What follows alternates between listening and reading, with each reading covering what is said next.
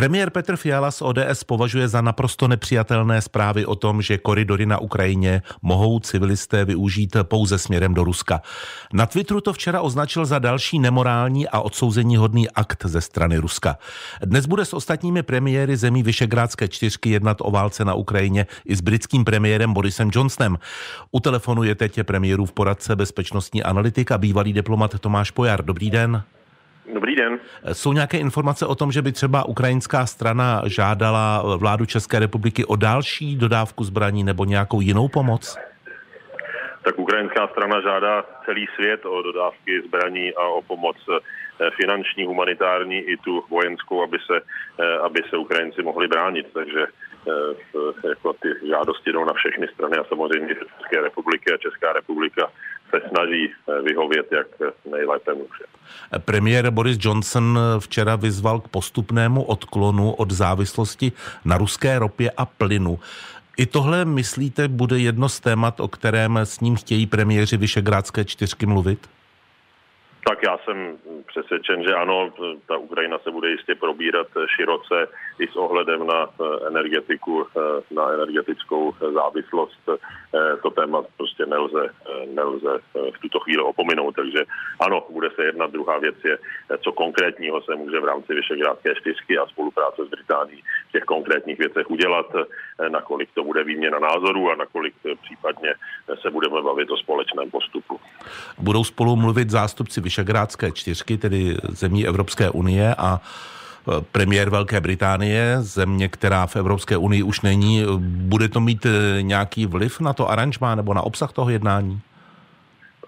Tak do jisté míry ano, tak ten formát vzniknul eh, hodně nebo byl posílen právě odchodem Británie a je to jeden z formátů, jak se s Borisem Johnsonem stýkat eh, na okraji té schůzky všech čtyřech. Budou i bilaterální schůzky, včetně pak schůzky našeho premiéra s britským premiérem, takže i to je využití, maximální využití času, i se bavit jenom o těch bilaterálních eh, otázkách, které nepochybně nějaké na stole jsou a spolupráci určitě můžeme Eh, můžeme eh, zlepšit například ve školství, výměně studentů a tak, a, eh, a tak podobně.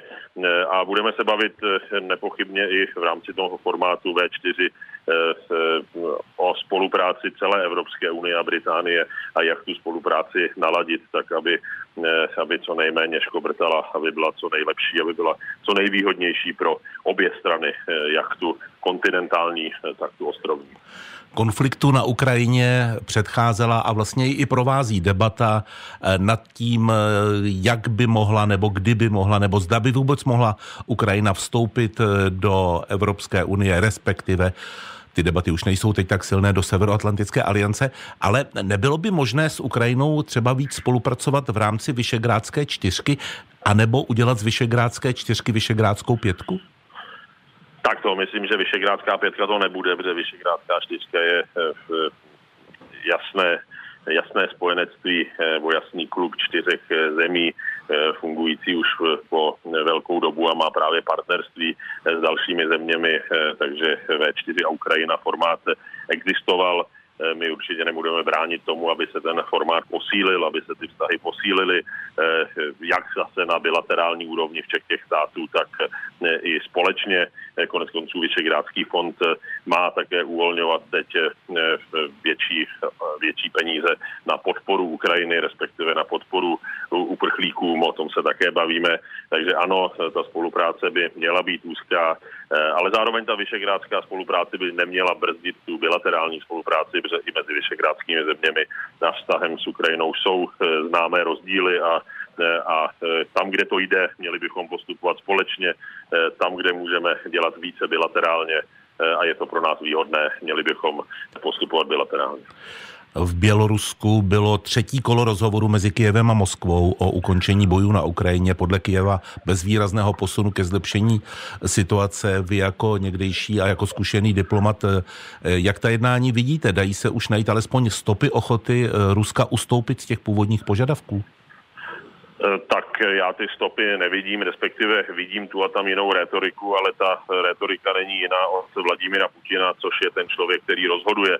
Takže to, co říkají někteří jiní ruští představitelé, kde můžeme určitý posun někdy vidět, není tak podstatné, protože podstatné je to, co říká, myslí si a jak velí Vladimír Putin a ten neustále opakuje to samé Eh, a ty jeho požadavky jsou v zásadě podrobením Ukrajiny ničím jiným a jsou stále velmi maximalistické. Takže já bych od těchto kol rozhovorů eh, nic, žádný zásadní průlom neočekával. Eh, možná nějaké dílčí dohody o těch humanitárních koridorech, ale ty také zatím příliš nefungují a nejsou dodržovány zejména z ruské strany. A ten průlom nastane, až Vladimír Putin se vyhlásí za vítěze a bude ochoten zastavit palbu. V tuto chvíli stále požaduje eh, po Ukrajině eh, v zásadě eh, kapitulaci. Tolik poradce předsedy vlády České republiky, bezpečnostní analytik, bývalý diplomat Tomáš Pojar. Děkuji za rozhovor a přeju hezký den. Naslyšenou. Pěkný den i vám.